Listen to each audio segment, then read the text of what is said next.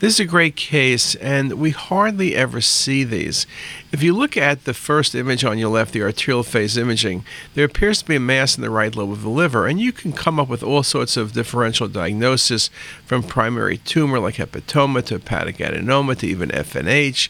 It's a funny looking mass.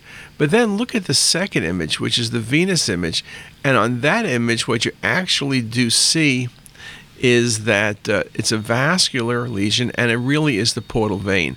And this is a wonderful example of a portal vein aneurysm. Portal vein aneurysms are fairly uncommon. They can be due to trauma.